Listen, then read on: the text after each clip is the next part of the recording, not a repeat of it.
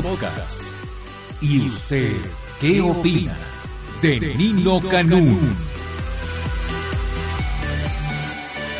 Bueno, va a ser un programa muy interesante, bastante interesante. Nos acompaña la licenciada Emireth Rivera Peña. Ella es actriz, conductora, activista en temas de equidad de género, igualdad social, bueno, todo, y directora de un proyecto, eh, Damas. Mucho gusto, bienvenida. ¿Qué tal, Nino? ¿Cómo estás? ¿Qué onda? ¿De qué se trata? Muy contenta, cuéntame, y agradecida que nos hayas abierto este tus micrófonos para poder platicar con todos tus radioescuchas. Pues sí, el día de hoy venimos a presentar este proyecto que a mí me tiene muy entusiasmada con todo el equipo de trabajo, que trata justamente temas sobre igualdad social y equidad de género de una manera muy cotidiana, de una manera muy humana, que creo que es lo más importante, y poniendo en la mesa de discusión temas que nos afectan y que a todos debemos de estar obviamente implicados y, y tratándolos de una manera con seriedad, pero sobre todo una forma donde todos nos entendamos y nos demos cuenta que hoy en día México necesita de un compromiso social eh, que participe en los temas de importancia. Al día de hoy vamos a platicar de las maternidades voluntarias, un gran tema.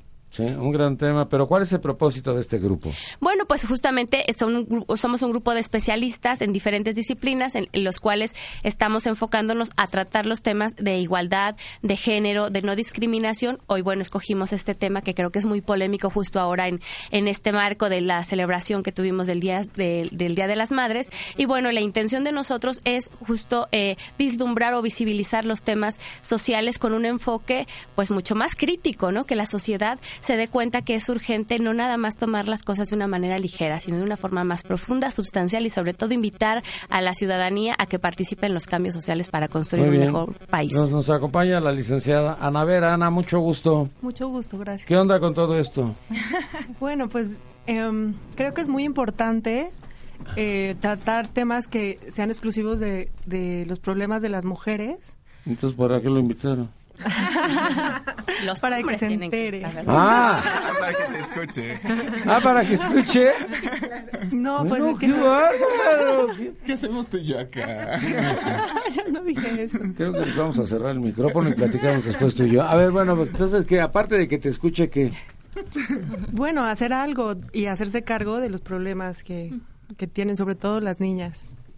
También nos acompaña la licenciada Denise Medina Ortega. Denise, mucho gusto, bienvenida. Hola, Nino, muchas gracias por la invitación. Eh, te comento que este proyecto de Damas es un esfuerzo por recabar muchas voces interdisciplinarias, la mía en particular desde la sociedad civil, desde los movimientos de las mujeres feministas, en un tema particular que es la maternidad voluntaria. Maestra Gabriela Azucena Morales de la Cruz. Maestra, mucho gusto. Esto de la maternidad así que voluntaria, ¿qué? A ver, ¿qué debemos de entender? ¿Cómo lo debemos de comprender? Mira, Nino, bueno, bueno antes, que antes que nada, nada, buenos días. Buenos días. Buenos días él está a todos. escuchando, él está escuchando. Buenos días a todas y a todos. Hoy, hoy te presento, hoy te presento a Giovanni, que lo trajimos para escuchar. La cuota de género. ¿Cuota uno? Ahorita juntamos a los, los, los cinco. No. Nomás, este, mira, si nosotros hacemos un poquito de historia, nosotros podemos ver que desde la liberación femenina hemos avanzado muy despacio, mm. pero no hemos dado ni un paso atrás. Y entre estos temas que venimos tratando es este de las maternidades voluntarias, que si no mal recuerdo, y si tú recuerdas, este el quince de febrero de mil novecientos noventa y uno tuviste un programa a las once de la noche sobre maternidades voluntarias, específicamente el aborto. Bueno, y fue de los temas más grandes. Fue de los temas más largos porque duró hasta las seis de la mañana. Entonces yo me pregunto, ¿qué está pasando uh-huh. en nuestras sociedades a, a, a todos los niveles que hace veinte años estábamos tratando este tema y lo seguimos tratando? O sea, no, ¿no? hemos evolucionado. Yo creo que a pasos muy... ¿Como sociedad? Eh, yo creo que sí hemos evolucionado, pero los pasos son muy lentos y las necesidades van mucho bueno, más rápido. En ese momento era la apertura de la televisión, que nunca se había dado en ninguno de estos temas, ¿no? Y, y el tema del aborto estaba muy polémico en ese momento, apenas empezaba Sigue siendo a legislar. muy polémico, sigue siendo muy polémico porque nunca se convencerán un grupo a otro grupo. ¿Verdad? Siempre Así cada es. quien saca sus propias conclusiones. También nos acompaña el día de hoy la maestra Mayra Guadalupe Niño Zúñiga. Mucho gusto, bienvenida. Gracias, Nino, ¿qué tal? Mucho gusto de compartir acá con ustedes. A ver, cuéntame. Y sobre todo, bueno, eh, haciendo esta eh, difusión, ¿verdad?, de este proyecto de Damas con Emireth Rivera, que lo que pretende es crear un puente interactivo con una audiencia crítica que nos permita mm. colocar, como dice Gabriela, temas de la cotidianidad, pero en un entorno reflexivo. El tema que a mí me toca compartir en este proyecto es el tema de cuerpos. Y hablando de cuerpos situados, el tema de las maternidades voluntarias, bueno, me lleva a esta reflexión, que hay que eh, identificar al cuerpo en todas sus implicaciones sociojurídicas, ¿no? Mm. El territorio, el espacio, el contexto, el significado, el significante. Que eh, en esta época, en este momento histórico, ¿qué significa ser madre? ¿Está o no la decisión del sujeto? Tú dices, ¿está los intereses de los grupos? Sí. Y yo cuestiono y me sigo preguntando y lo grito al viento. ¿Qué pasa con las mujeres que todavía no deciden sobre su cuerpo? Y prácticamente el espacio de Damas va a dar cuenta, ¿no?, en esta implicación con la ciudadanía, con la gente del día a día, cuáles son los significantes, qué pasa a través de esta implicación, ¿no? Entonces, bueno, hablamos de eh, maternidades tradicionales, maternidades en transición y el tema importante que es el derecho a decidir. Ahora, cuando hablamos de maternidad voluntaria, ahorita en las escuelas de niñas les están regalando unos muñequitos o les están prestando unos muñequitos para que esté llorando todo el día y toda la noche los cambien y se den cuenta de que, bueno, una cosa es jugar a los muñecos y a las muñecas y otra cosa es decidir la maternidad. También nos acompaña el día de hoy la doctora Sandra Zamudio. Sandra, mucho gusto, bienvenida.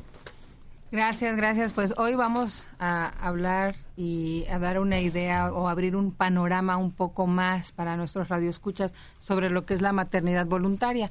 Y la verdad que es un tema muy largo. Yo creo que una hora, dos horas no te alcanza, siempre va a hacer falta tiempo. Unos estarán de acuerdo, otros no, porque hay como mucho énfasis en que la mujer a, aparentemente ahorita en la actualidad puede decidir, y lo, como lo decía ahorita aquí la maestra, que eh, decidir sobre tu cuerpo, ¿no? Pero hay veces ya no puedes decidir ni a dónde quiero ir porque tienes un marido que a lo mejor es un poco dominante y ni siquiera cuál, no llegas ni a la maternidad voluntaria, o sea, no llegas ni a la esquina a comprar el pan porque él te dijo que en este momento, a esta hora, no puedes salir. Entonces yo creo que es un tema social que a final de cuentas siempre lo vamos a ver, está a la vuelta de la esquina y tiene muchas controversias estos temas por lo que es el aborto, el que si la niña fue violada, el que si quiere tener el hijo, el que si la mujer a los dieciocho años, yo, yo pienso ya, ay, la que se quiere embarazar y la quiere pescar el marido en esta ahorita, en la actualidad, o la que simplemente quiere salir con el novio y divertirse. Entonces yo creo que la maternidad voluntaria abarca una cantidad eh, muy grande Eh, como para discutir. Hace veinte días estuvo aquí el director del Instituto Nacional de Perinatología, venía con médicos y con doctoras, y ellos hablan de, bueno, pues embarazos de alto riesgo, embarazo de alto riesgo de niñas de trece años y embarazo de alto riesgo de mujeres de cuarenta años, o sea, estamos hablando de dos distancias, o sea, de los extremos, ¿no? Pero en el caso de la de cuarenta años, bueno, ya lo decidió, ya lo ella decidió. lo decidió, pero la de trece no alcanzó no. a decidirlo. También nos acompaña, bueno, ya ahora sí lo vamos a invitar a que platique masculina. con nosotros. Maestro Giovanni Algarra Garzón, llega recién llegado de Colombia. ¿Cómo estás, Giovanni? Mucho gusto. Mucho gusto. Cuéntame. Bueno, eh, bueno, soy la cuota masculina de aquí, porque también eh, lo que se piensa con este proyecto es que es una perspectiva de género, uh-huh. y, y una perspectiva de género lo que hace no es dividir el asunto y dejar todo sesgado a, un, a una parte del género, sino ampliarlo, porque es una cuestión de ambas partes, uh-huh. de los géneros, y hay varios géneros, no solo masculino y femenino. Y entonces la cuestión ahí es que, dado estos temas de maternidad voluntaria, el hombre se comprometa a no convertirse en un escollo para la libertad y la dignidad de las mujeres que quieren tomar decisiones sobre su cuerpo. Entonces es una cuestión que compromete a hombres y mujeres en una formación constante para poder entender esas libertades que tenemos cada uno. También nos acompaña la psicóloga Dulce María Lara. Dulce María, mucho gusto, bienvenida. Hola, Nino, muy buenos días. Cuéntame, como psicóloga, ¿cuál es tu papel? Bueno, dentro del proyecto Damas, un proyecto de comunicación, como lo ya la, lo ha mencionado Emireth, eh, participo dentro de la sección Somos Más, la sección que está dedicada precisamente a dar difusión a todas las acciones que se emprenden desde la sociedad civil. ¿Cuáles son las acciones? ¿Cuáles son los proyectos que están haciendo eh, un México más justo, un México igualitario, un México con equidad? Muy bien, Emireth. Bueno, pues ya que Entremos se presentaron, to- ya que se presentaron todos, vamos a entrarle al tema, ¿no? De lleno, como como debe ser. Pues sí, eh, nuestro tema del día de hoy es maternidades voluntarias. Eh, un tema que que nosotros, la verdad, nos nos hace mucho sentido y mucho ruido mm. justo ahora, como te comentaba, con la conmemoración del diez de mayo, porque México sin duda es uno de los países que más promociona mediáticamente el tema de la celebración del Día de las Madres. Pero alrededor de este marco y alrededor de esta celebración, realmente, ¿cuál es la circunstancia de nuestro país y cómo viven las madres su maternidad? No únicamente como un acto, como y citando a Marcela Lagarde, que la maternidad es un acto de amor en el cual se involucran tareas y obligaciones propias a un género, al género femenino, porque mm. asumimos que las mujeres pues son tiernas, son cuidadoras por naturaleza, y en función de ello también todas estas tareas de cuidado por los otros, pues son prácticamente invisibilizadas y poco valoradas por la sociedad, porque creemos que es es su naturaleza cuidar, y es su naturaleza dar amor, y es su naturaleza de, de forma ¿Dar vida? biológica dar vida. Y entonces es como una construcción social en la cual eh, todos asumimos que es lo natural y lo correcto. ¿Y qué pasa cuando las madres, o las que no deciden ser madres también, viven de una manera diferente a lo que la generalidad asumiría de la maternidad, y que son cuestionadas, o cuando renuncian a la maternidad de forma voluntaria y también son segregadas de la sociedad? Yo creo que eso es lo importante de traer estos temas a discusión y ver cómo lo vivimos en la realidad y cómo los medios de comunicación a veces maquillamos o disfrazamos, ¿no?, o promocionamos ser madre, y no estamos tan conscientes que realmente nuestro país jurídicamente y socialmente está muy poco, muy poco respaldado el tema de la maternidad. El día más importante en este país es el diez de mayo. Ah, sí. Que muchos, ¿Sí? bueno, aunque, que aunque, muchos ¿qué? aunque, aunque no la tengan. Muchos pareciera. Que no tienen madre. Pues, bueno, pero el diez de mayo yo creo que es el día más importante. El día de Acción y Gracias, de Acción de Gracias en los Estados Unidos es distinto y diferente, porque es, es el día más importante. Se hablaba de que nosotros somos guadalupanos, gracias También, a Dios, ajá. aunque seas protestante, ateo, lo que sea, pero yo creo que el diez de mayo es lo más significativo. Ese día se paraliza este país. Este país. ¿Ya se abrió? A ver. Así es. Se eh, paraliza. Para que el ejercicio de las maternidades en México realmente pueda ser voluntario, se tiene, eh, desde mi punto de vista y desde esta propuesta de Damas, se tiene que hacer realmente un trabajo en conjunto con el Estado, donde el Estado eh, pueda eh, considerar que eh, se creen las mejores condiciones para que eh, los conceptos de maternidad, porque ahora ya son muchos, hablamos de maternajes sociales, de las maternidades de los muertos y de los desaparecidos, mm. de las maternidades de adictos, de las madres eh, que son solas por decisión, ¿no? Y no en este tema de madres solteras, sino de jefatura femenina. ¿Y el Estado ¿no? o el gobierno qué tiene que hacer en esto? Pues aquí el, ¿Qué la tiene que decidir? Justamente en un asunto de una implicación del derecho a decidir si quieres o no ser madre. ¿A través de qué? Pues de política pública, ¿no?, que te permita, como cuerpo de mujer, tener acceso a información para la decisión.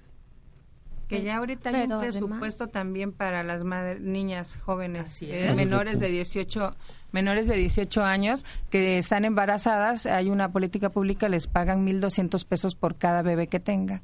Entonces, algunas lo ven como negocio, entonces tienen tres y cuatro, y algunas que desafortunadamente se embarazaron a los trece años por alguna circunstancia, les dan su mil, mil doscientos mensuales, como a los a las personas de la tercera edad. Pero creo que también es importante mencionar que el gobierno está implicado en materia de política pública cuando hablamos del respeto del derecho a decidir, es decir, el de sí, los derechos sexuales de y reproductivos. La mujer, ¿no? Completamente. Sí, pero el Estado tiene que brindar todas las Mm, todas las garantías Pero con ¿cómo? políticas ver, públicas si permitiendo... Si el Estado el... este, no puede brindarnos muchas garantías a los ciudadanos en general, Pero en este caso en particular. A, a garantizarlas. Pero, por ejemplo, en el caso del Distrito Federal, a, a diferencia del resto de los estados, las mujeres tienen derecho a decidir sobre su cuerpo, es decir, decidir ser a interrumpir o no el madre, embarazo. A interrumpir el embarazo hasta las doce semanas. Sí. Eso pone en, a nivel legislaciones al Distrito Federal sobre otros estados. Uh-huh. Hay un ejercicio muy parecido en este momento en, en el estado de Guerrero, donde el gobernador... Todavía no lo han aprobado. pero está, está, no, pero está, eh, está, se pone en la mesa de discusión, uh-huh. pero claro que sería la primera entidad que podría abanderar un ejercicio de este tipo, donde hace respetar los derechos humanos de las mujeres. Por eso es importante y claro que el gobierno está implicado en eso. Pero entonces el gobierno, ¿cómo se vuelve facilitador de qué? ¿De información? Pero creo que no solo... Yo creo que la información es secundaria, mira, el pasado, ¿no? Eh, el pasado abril, aquí tenemos un dato muy interesante, ¿no? Que eh, se nos comenta que se posibilitaron cincuenta y ocho mil ciento cincuenta y dos procesos de aborto, mm. ¿no? Tenemos que en abril del dos mil siete a marzo del dos mil once... hay eh, un porcentaje, como un, una filtración migrante de mujeres de otros estados que sí, vienen, que vienen a la ciudad, al Distrito Federal, ¿no? a hacer sí. válido este derecho. Mm. Entonces, ¿de qué consiste hacer como esta armonización entre la sociedad civil, entre las instituciones, entre espacios como el tuyo donde se nos abre la voz? Justamente de ir entrecruzando, enraizando, entretejiendo, eh, haciendo eco de mm. que el Estado tiene que garantizar el tema de que las mujeres tenemos derecho a decidir. ¿A través de qué? De los derechos sexuales y reproductivos. Que las condiciones de salud y de justicia social tienen una situación inequitativa y desigual. ¿Cómo lo vamos a hacer? Pues justamente a través de un proyecto como Damas, porque vamos a estar en la calle, ¿no? Sacando testimonios, dando cuenta de situaciones, vamos a estar con las eh, organizaciones eh, de la sociedad civil, vamos a estar dentro del ámbito académico, ¿no? Mm. Consultando y eh, con comunicadores como tú, que nos están ayudando. Fíjate que a, a mí lo único que me preocupa de que esto pueda trascender o que pueda crecer es eso, que el gobierno quiera participar y se quiera involucrar, porque eh, el gobierno se integra a muchas cosas, pero aquí como que la decisión debe de ser tuya, ¿no? Y se debe de respetar esa decisión claro. eh, de ah, mujer, ¿no? De la mujer. A este respecto, tal vez como yo te decía, eh, la parte legislativa va muy despacio, uh-huh. pero hay... Hay otras otras herramientas que tenemos que, que en el día a día deberíamos de tomar muy en cuenta. Si, por ejemplo, nosotros le decimos a un niño cuando es pequeño, eres tonto, fíjate porque eres tonto, haz bien la letra porque eres tonto, el niño a los, a, en sexto año va a decir, es que reprobé porque soy tonto. Mm. Entonces, hay otros tipos de lenguajes que por mucho que la ley nos garantice ciertos derechos... Hay, hay eh, la televisión, el lenguaje del día a día que, que nos está como que limitando ese ritmo de poder ejercer esos derechos. O sea, tal vez la ley tenga algunos avances, pero a veces en la casa mamá dice, es que necesitas cuidarte porque vas a casarte, vas a tener hijos. Entonces hay ciertos mandatos visuales, este de lenguaje. Pero porque vas a casarte y vas a tener hijos, pero tú decides si tienes hijos y ya si te casaste, bueno, pues tú ya estás tomando la determinación y la decisión. Y a mí la que me no preocupa son, son las chavas que van al, al antro y que con dos shots de tequila terminan pues, alcoholizadas y quién sabe no, con quién. Adiós el condón y vale un sorbete el condón. Ahora, recordemos que hace todavía como ocho o diez años el condón era así como eh, invitar a la promiscuidad. Entonces no se podía sugerir a nadie, ni a través de los medios de comunicación, mucho menos en las farmacias, poner unos dispensers que dijeran, aquí están los condones por si los llegas a necesitar o, o los eh, requieres. Ahora te los regalan. Bueno, ¿qué pasa? Bueno, pues es que el condón es, un, es, es algo profiláctico y es una medida de salud, ¿no? Que no teníamos antes. Y que decir condón era así como pecaminoso, ¿no? Para algunos. No, y sigue siendo la cuestión del prejuicio, ¿no? Porque justamente... Oh, no, no, pero ahora es tu cuidado, ahora te no, tienes que cuidar, es tu claro, salud no, no, y la salud de los dos. Estamos entrando sí. en una ética del cuidado. Sí, exacto. La responsabilidad. Estamos cambiando de época, estamos cambiando de era. Entonces, ¿qué nos corresponde? Claro. Justamente en este proceso de empoderamiento social y ciudadano, decirle a todas las mujeres que tienen derecho a traer un condón en la cartera. Sí, el condón era así como una barrera que no se podía pasar ni el hombre ni la mujer, porque el hombre también se resistía a pedir un condón, ¿no? Como que era vergonzante porque llegaba con el farmacéutico y le decía, me da un condón, y el otro gritaba, ¿qué un condón para el chamaquito este?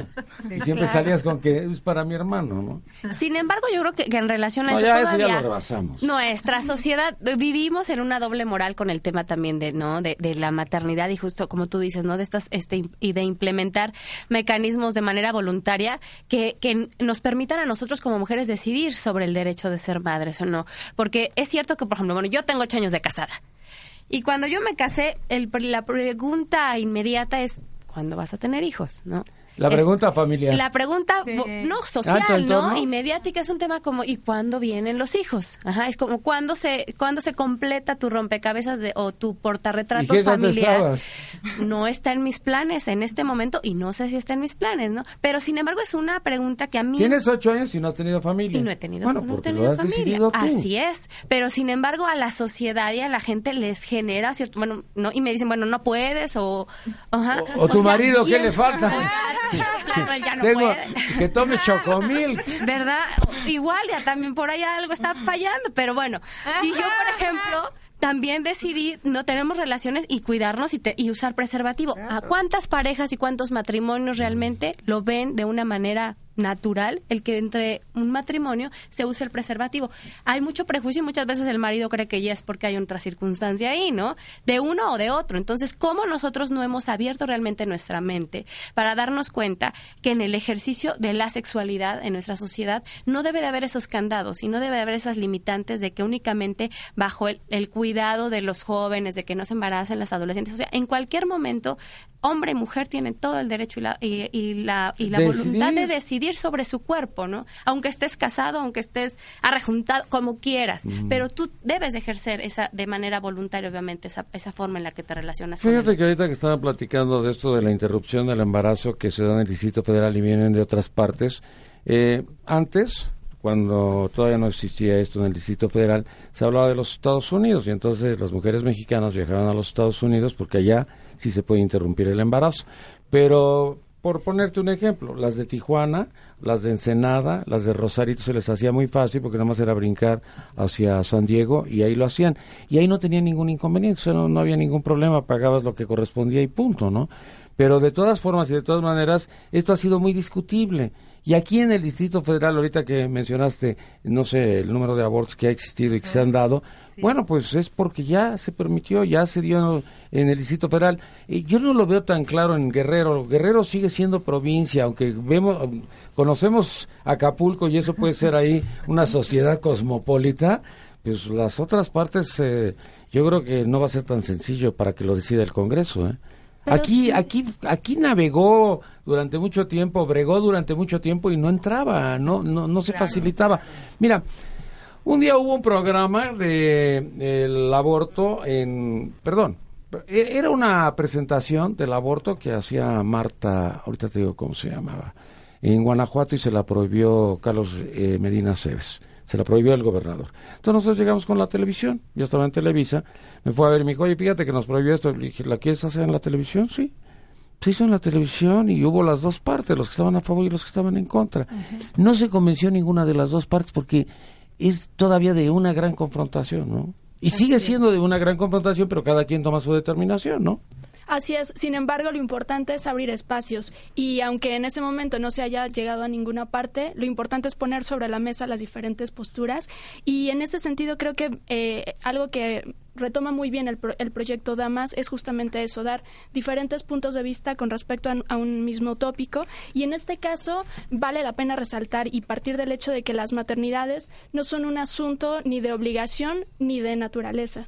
No podemos estar con viejos programas en donde la maternidad debe ser una obligación o debe de ser a fuerza como eres mujer, entonces para que puedas completar el ciclo debes ser mamá. Entonces es como tan válido es quien quiere ser mamá como tan válido es quien no quiere ser. O que determina a otra edad.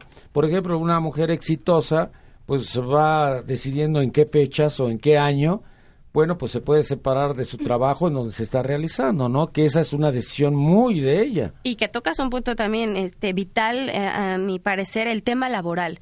O sea, así como hablamos, ¿no? Que, que se promociona tanto el tema de la maternidad a nivel Estado y a nivel este comuni- medios de comunicación, como el Estado también no ha visto las necesidades de proteger y salvaguardar las garantías de una mujer cuando es madre, en México, en el cuarenta y dos por ciento de las madres trabajan obviamente más de cuarenta y ocho horas fuera de su casa. Sin embargo, por ejemplo, en el periodo de maternidad, nosotros como país somos de los que menos días se le dan obviamente de, de, de derecho, ¿no?, de, a la maternidad. Cuando en otros países como Brasil, por ejemplo, les dan ciento veinte días, ¿no?, en su proceso de maternidad y tienen un fuero ah, maternal okay. de un año. Y ellos, y exactamente, y ellos incorporan la participación en el cuidado, obviamente, uh-huh. y en este proceso a los hombres. En México todavía seguimos recargando el tema de que eres madre, es, es únicamente ella. Y no hay un fuero maternal que realmente garantice que no vas a ser despedida de tu trabajo después de regresar del, del proceso de... Bueno, de... eso ya es difícil. Antes sí, antes te preguntaban si este, si... si estabas embarazada, y eso ya está prohibido, ¿eh? Ya está prohibido está cuando prohibido, te están contratando. Sigue, ¿eh? No, sigue. Ya, si te preguntan si estás embarazada y no tienes nariz, pues no, no, y ya. Eh, también está prohibido preguntar si tienes este SIDA, claro. que era otro de los problemas graves. Claro, claro. Los prohibido estrictamente, ¿verdad? Prohibido, pero se vive, ¿no? La, no, la yo discriminación... creo que no, porque si tú llegas y estás enfermo de SIDA y te dicen algo, pues dices, oye, no tengo por qué contestar esa pregunta y punto. Pero, a ver, regresa, ¿usted, alguien de ustedes es madre? Claro, sí. Yo tengo un hijo de diecisiete. ¿Tú lo años. Decidiste? Yo lo decidí ah, a los ¿sí? veinticuatro. Dije, de aquí soy, aquí quiero en este momento de Pero mi vida. Pero lo decidiste, dije, o sea. Creo ¿no? que, que ese es el punto central de las maternidades. Deben claro. de partir del deseo, de una decisión ética, del autorreconocimiento y de decir sí, yo lo deseo porque es un trabajo claro. que nace del amor. Fíjense, mi papá, mi papá me preguntó, porque estaba yo en la universidad, y me dijo, ¿quieres tenerlo? Porque si no quieres tenerlo... yo estoy contigo. Pero además, eso es lo, lo interesante, o sea, saber que puedes decidirlo o no. no. Soy, soy ya una mujer ahora soltera, porque jurídicamente no tenemos un reconocimiento de, de divorcio de nada, pero fui casada, ¿no? Y en México también los términos jurídicos están totalmente mal eh, enfocados. Y buscas al aquí, hombre de tu vida. Aquí no hay un asunto de que si eres este eh, eh, divorciada o abandonada o viuda, no. Jurídicamente, y es algo que tenemos que aprender las mujeres en el uso de nuestros derechos, es, tenemos dos eh, tránsitos civiles, ser casada o ser soltera. Si fuiste viuda, divorciada, rejuntada y tal, ta, es soltera y casada. Porque si no aprendemos a reconocernos dentro de los marcos jurídicos, volvemos al mismo tema, cómo empezar a decidir. Tenemos un marco y un cobijo político internacional y nacional, donde las leyes y políticas públicas siguen afectando los derechos sexuales y reproductivos de las personas.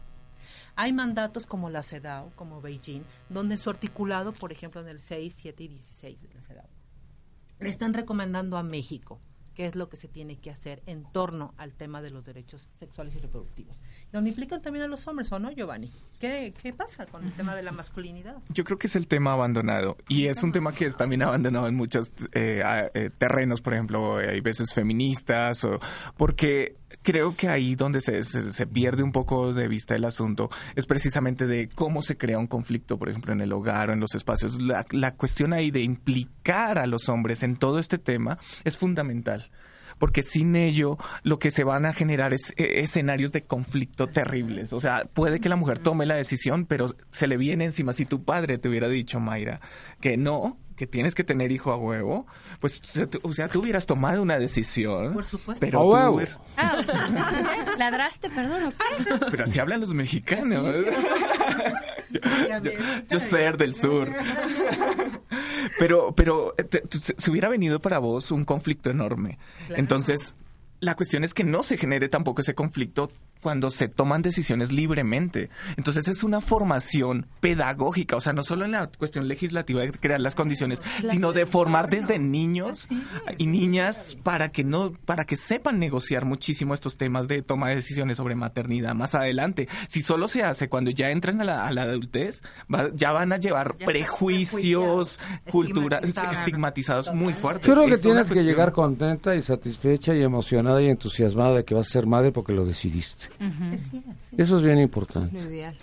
Una cosa de la que hablaba Giovanni que es importante es la educación, que hay que replantearla de, desde términos muy primarios. creo que eh, ya hay una, una materia registrada a nivel nacional que se llama Género y Sexualidad, que habla sobre esto, las vinculaciones entre los hombres y las mujeres y sobre el ejercicio de las paternidades amorosas, porque al final del día asumimos que solo las amorosas son las Mamá. madres, cuando también los padres son infinitamente Todos amorosos, amorosos, pero socialmente... Te voy a poner un ejemplo, el Día del Padre que ya vienen y que Vamos nos pele, pero el Día de la Madre que es muy abnegada, muchos regalos y reconocimientos, ¿sabes? Pero ahí, la, la, ahí, ahí nosotros necesitamos levantar un... ¿Cómo se llama este? Damas. Nosotros vamos a hacer uno de Damas. Caballeros. Va, para, decir, eso estaría para decir, oigan, que también hagan reconocimiento porque, bueno, pues la semilla está aquí, ¿no? No, querido sí. Nino, pero es que el, el juego de la ya, palabra ya lo tenemos, es, Nino, un es proyecto. Muy interesante con el lenguaje, porque no es la categoría de damas, como lo que estamos, es sí. damas, ah. y juega a la vez con un asunto de damas, ¿no? Pero el, la propuesta del proyecto es Damas, o sea, Damas en el tema de la conciencia, reflexión, participación, ¿no? Uh-huh. Damas desde la masculinidad, maternidad, no sé. Ya, nos cabe persona. a nosotros. Okay. Nos queda a nosotros. Claro, por supuesto. Y bueno, la decir? responsabilidad, porque no te han dejado hablar. Sí, no, amiga, habla. Estas dan habla. más, pero no te dejan hablar. Yo decentemente hasta alzo la mano. Como en las hasta alzo la mano con la escuela. Tienes tu derecho de hablar lo que se te dé la gana. Mira, yo quería retomar lo que decía Giovanni, que hay que tomar esto desde los niños más pequeños. Y yo me voy al, a las mujeres y hombres que nos escuchan, que en el día a día dicen, ah, bueno, ¿qué, qué puedo hacer? Y retomo lo del lenguaje. Simplemente nosotros podemos decir, en la escuela hay proyectos, la ley tiene proyectos, ok. Pero si nosotros vemos a los niños cuando están jugando, ¿qué dicen? Cuando echan unas carreras, que dicen, vieja al último, ¿no? Puto el que pierda. O sea, hay un lenguaje ya este ajá, que minimiza el carácter de la mujer. Y hay quienes les gusta perder, digo, que se quede claro. También se vale. Oye, a ellos les gusta perder. Más porque las estadísticas dicen que en México hay dos mujeres y cuatro gays para cada hombre. Entonces, pues. Entonces, ir cambiando desde nuestro lenguaje para poder, entonces, llevarlo. Eso de las maternidades voluntarias, ¿qué tan voluntario es? Si tenemos un bagaje cultural, histórico y demás, que no, no necesariamente cuando damos un paso lo damos nada libremente, tenemos toda una carga, ¿no? Este, de toda una humanidad. Entonces es muy difícil, pero yo creo que podemos ir cambiando pequeñas cosas en el día a día, con el lenguaje, con la actitud. Oye, con, las generaciones no de los cuarenta tenían doce hijos, o no sé cuántos sí. hijos, eh, una señora, pero una cantidad impresionante, ¿verdad? Porque salía de un embarazo y ya estaban en el otro. Vivían para tener hijos, sí, para ¿no? Tener en la realidad. Yo no, sé cómo, yo no sé cómo los mantenía, pero sí tenían muchos hijos. No, y también tenemos el exceso de maternidad voluntaria para aquellos que se están divorciando y creen que el hijo es un salvavidas, entonces se embarazan para no divorciarse y continuar en un matrimonio que a lo mejor sea a final de cuentas nocivo. O para atrapar al cuate. Ajá. Pero qué fuerte, imagínate que te atrapen a través de la... Red, sí, pero ni cuenta te das. De un cuerpo de hombre. Ni cuenta te das, ni cuenta te das. O sea, no, eso no. Somos tan babas que ay, pensamos que es por nosotros. Decimos, ay, la traigo muerta. No, es que y justamente así, también el derecho sí. a decidir implica eso. Claro. Pero ¿sabes qué? Yo creo que también hay que eh, tomar en cuenta otra cosa que yo creo que es, que es muy importante y es lo que sucede cuando los dos deciden y determinan, es diferente. Exactamente. Eso es una decisión de ambos. Sí. Es, y están en marcos Planeada. de igualdad, libertad, dignidad, de derechos humanos. Es más, humanos. se frustran de saber que, que llegó la regla y que no pasó nada. Se no, frustran también, ambos, pero, ambos, pero, ambos. Pero no solamente en relaciones heteronormativas, porque también está el tema del ejercicio de eh, la maternidad o la paternidad voluntaria claro. a través de parejas de, este, homosexuales, sí. ¿no? Uh-huh. Bueno, ya la adopción. Ya, Exacto, ya y son ejercicios, como bien lo dice, son amorosos, uh-huh. ciudadanos. O sea, hablar de amor no nos tiene que dar miedo, sino es un acto filosófico del ser. Tú lo decías hace rato, el proceso de decisión tiene que pasar por la conciencia del individuo, del ser. También en esto que mencionaba sobre el Día del Padre, se acerca ya y ahora empezamos a ver anuncios con respecto a regalar relojes, balones, eh, regálale un viaje a tu papá. Y en cambio cuando es Día de la Madre hay lavadoras, sartenes, microondas. Y en este sentido... Perdóname, plancha es... y ya con eso. Ah, licuadora, licuadora. Sí, y, en... plancha y licuadora. Y en este sentido... Eh, eh, con respecto a lo que preguntaba sobre la participación del gobierno, y agregaría también la participación de la iniciativa privada, eh, pues eh, que, que en este junio no se regalen relojes, sino más bien le pediríamos a, al gobierno del Distrito Federal que en lugar de que Mancera cante como lo hizo el diez de mayo, pues que mejor nos regale políticas de cuidado, eh, paternidades, ¿no? Porque de alguna manera eh, es lo que va constituyendo el, el marco de nuestra de nuestro Distrito Federal, ¿no? Claro, como ella comenta, el cuidado también tiene que ver esta esta cultura del autocuidado, no solo de las mujeres hacia nosotras mismas, sino de los hombres hacia sí mismos. Esta idea de que los hombres nunca se enferman, nunca están machos, o sea, eso, no, súper fuertes, pues eso, eso no, eso debemos derribarlo, porque somos seres humanos con principios de dignidad y libertad que tenemos que tener políticas ah, no públicas. Eso ¿no? Es totalmente falso. Todos no se muere la mamá. Ah, no, a escondidas no. Nos, nos volteamos para que no nos vean. No, lloran, pero acá con el, el tema del alcohol. No, el tequila. No. Padre, te quiero mucho. No, no, ah, sí, claro. Claro. Con alcohol. No, no, no, no, y además se enferman, y cuando aquellos que se permiten eh, llorar o que se permiten enfermarse, eh, detrás está siempre o la mamá o la vecina o la abuelita, o no. Y en este sentido es, otra vez, cuidado, eh, son otra vez. Las cargas excesivas tu madre, para las mujeres. Tu madre, tu madre que es la que está pendiente y que no, se y, anticipa y mira todo. Mira que también, ¿no? de, dentro de este proyecto, por ejemplo, hablamos de, de, como dice Gabriela, de cuestión del lenguaje, que es muy importante. El asunto de, de, de celebrar, ¿no? El tema de los papás, ¿no? De la paternidad, pero de aquellas mujeres o familias que no tienen esta presencia y que le dicen, es que mi mamá es mamá y papá, no, espérate, son empoderamientos diferentes de un ejercicio de jefatura familiar que no tiene por qué implicarse en un asunto de también eh, tienes un ejercicio de paternidad. No, son dos cuestiones diferentes y que se tienen que ir quitando, ¿no? De sí. Nuestro vocabulario, porque no es un tema. Eh, el asunto es que la paternidad ausente también educa y es un mensaje social que está presente. Tengo una llamada telefónica que dice, eh, súper interesante el tema de esta mesa. En lo personal asumo que soy un hombre machista. Mm. Pero comparto con los hombres que es difícil adaptarse con una mujer activista. No, pues ya tronas. Es mi, mi marido. Sobre, sobre todo porque está de por medio el amor. Gracias, y cuando hay esta mezcla de sentimientos no es fácil diferenciar la parte de la mujer. ¿Y cuál es el terreno de que el hombre tenga equidad de género?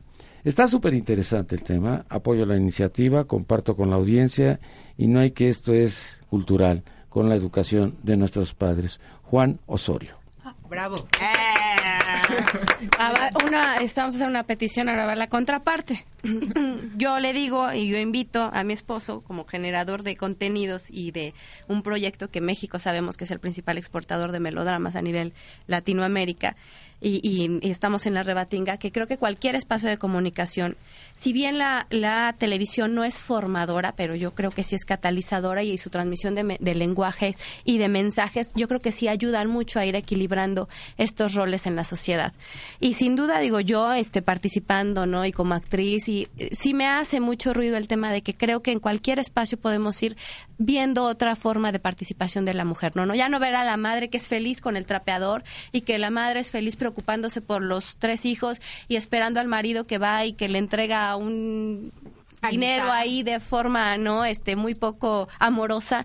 Creo que ya debemos ir cambiando esa cultura y darnos cuenta que la maternidad obedece a otro ejercicio. Bueno, pues nos vamos, se terminó. Sí. Vamos, eh, conclusiones, licenciada Ana Vera, tu comentario final. Bueno, yo creo que hay que tomar mucho en cuenta los medios para difundir esto, porque finalmente son los que educan mucho más que no, el, la no, persona. Los medios no educan. No, bueno, no, no educan, pero no, se hacen cargo de, de, que de, de no, no. del tiempo somos libre. Entretenimiento, la... Somos entretenimiento. Pero los niños ven tanta tele sí. que influyen muchísimo. Sí, eso Entonces, sí abrir espacios yo creo que va a ayudar mucho. Muy bien, mucho gusto, muchas gracias. Licenciada Denise Medina, conclusión, comentario gracias. Final. Me parece que la interrupción legal del embarazo es un tema infinitamente vinculado a la, las maternidades voluntarias y es el derecho a decidir de las mujeres sobre su cuerpo, su propio cuerpo en un libre ejercicio de libertad y dignidad. Mucho gusto, muchas gracias, maestra Gabriela Azucena Morales de la Cruz. Conclusión, comentario final. Yo quiero terminar con una frase que dice, la libertad de decisión de una mujer es siempre una garantía que pone en riesgo el sistema de opresión entero. Y es de la maestra Francesca Gargallo. Mucho gusto, muchas gracias, maestra Mayra Guadalupe Niño Zúñiga. Conclusión. Primero, agradecida por el espacio, y pero con unas líneas. El tema de las, materni- las maternidades se ve implicado con el miedo a la ausencia, los prejuicios, el estigma, la sobrevaloración social. Y el tema, insisto, ¿no?, de las maternidades libres y voluntarias tiene que ver en contraposición con las maternidades tradicionales, las maternidades en, atr- en transición, en adopción, las sustituidas por mascotas, las divergentes, las culturales, y los esperamos en Damas próximamente. Muy bien, mucho gusto. Doctora Sandra Zamudio, conclusión, comentario final. Sí, pues yo sugiero a toda aquella que verdaderamente está enamorada, se quiere casar y que decida con su esposo tener uno, dos o tres hijos. ¿Y si no se con quiere su pareja, casar? Adelante con su ¿Y pareja. ¿Y si no se quiere casar? Que, que, lo, que tenga su hijo, o sea, pero tampoco, y que la madre puede ser generadora de adicciones o generadora de amor. Entonces eso tiene muchísimo que ver con lo que tú quieres en un futuro. Muy bien, mucho gusto, muchas gracias. Maestro Giovanni Algarra Garzón, conclusión, comentario final. Bueno, mi conclusión es que en este tema de maternidades se ve, deben incluir a los hombres, y desde niños, tanto a las mujeres como a los hombres, para que puedan crear estas condiciones apropiadas para la libertad de decisión de sobre el cuerpo. Muy bien, mucho gusto, muchas gracias, psicóloga Dulce María Lara, conclusión, comentario final. Contestando a la llamada, me sumo también a la petición de Emireth, y esto se hace extensivo no solamente a las telenovelas, sino también a los programas de revista, fútbol, eh, etcétera, ¿no? Sin embargo, eh, contestando a lo que él preguntaba sobre de qué manera favorece también a los hombres la perspectiva de género, es que debemos partir de que la perspectiva de género busca la igualdad sustantiva entre hombres y mujeres. Esto significa que no solamente favorece a las mujeres o no solamente defiende a las mujeres, sino más bien estamos pensando en una construcción de una sociedad igualitaria, justa, y como decía Jean-Pierre Garnier, eh, somos dueños, somos dueñas de nuestros futuros posibles. Mucho gusto, muchas gracias. Yo quiero agradecer enormemente a la licenciada Emireth Rivera Peña, actriz, conductora y activista en temas de equidad de género e igualdad social, directora del proyecto Damas, y el habernos dado la oportunidad de platicar con ella. Conclusión y comentario final. Muchas gracias, Nino, a ti y a toda tu, tu audiencia. Es para nosotros muy importante el, el que nos abran espacios como este con, con tan grande alcance y difusión. Y bueno, pues eh, sobre todo es una invitación a que toda la sociedad se dé cuenta que hoy en día es necesario, es muy importante que seamos más críticos en nuestra forma de relación en general y en lo que recibimos de los medios de comunicación. Creo que a partir de eso podemos entendernos de una manera distinta y sobre todo ir construyendo una sociedad que sea más igualitaria, como lo comenté al principio. Y bueno, este, voy a echarme mi gol. Estoy en Busco al hombre de mi vida, marido ya tuve, para que vayan a ver que no nos va tan bien a los que nos quedamos en la casa a cuidar niños, en el Teatro Ofelia, eh, los jueves, viernes y sábados a las siete y a las nueve, y vamos a regalar cinco pases dobles para este viernes que tengo Oda. función. ¿Ah? Los que quiera el señor Canún. ¡Ah! No, no, no, no, espléndida. Cinco, cinco, cinco pases dobles. ¿Pero qué teléfono? Es que no dijiste el teléfono. Que me, que me sigan en ah. Emireth Rivera, por favor, en mi Facebook como este como figura pública. Y bueno, pues y ahí que hablen al cincuenta y cuatro cuarenta y dos sesenta y nueve sesenta y nueve para que les regalen sus boletos Los dobles. boletos. Perfecto. Cinco pases dobles para esta función del viernes a las nueve de la noche. ¿Vas a venir diario? Voy a venir los sí, días que usted me todos los días para que sean cinco yo dobles. Necesito, yo necesito seguidores y que se sumen a este proyecto social que sé que nos va a ir muy bien. Bien. Así que muchas gracias por la invitación. Gracias, besos a mi madre, la amo, es una super madre, y a mi marido, Juan Osorio. Sí, pero fíjate, primero mi madre, después su marido. Mi madre, Juan, ponte, por, mi madre. por favor, por favor, imponte, Juan. Mucho gusto, muchas gracias. Gracias, Nino. Muy amables, gracias. Muy gentiles. Escúchanos todos los días, de seis de la mañana a una de la tarde, por el seiscientos noventa A M, en Radio Digital noventa y uno punto tres H D dos, en internet la sesenta y nueve punto M X, o a través de nuestro portal doble u doble u doble u punto y usted qué opina punto com punto M X. Nino Canún, doce años, doce años haciendo debate.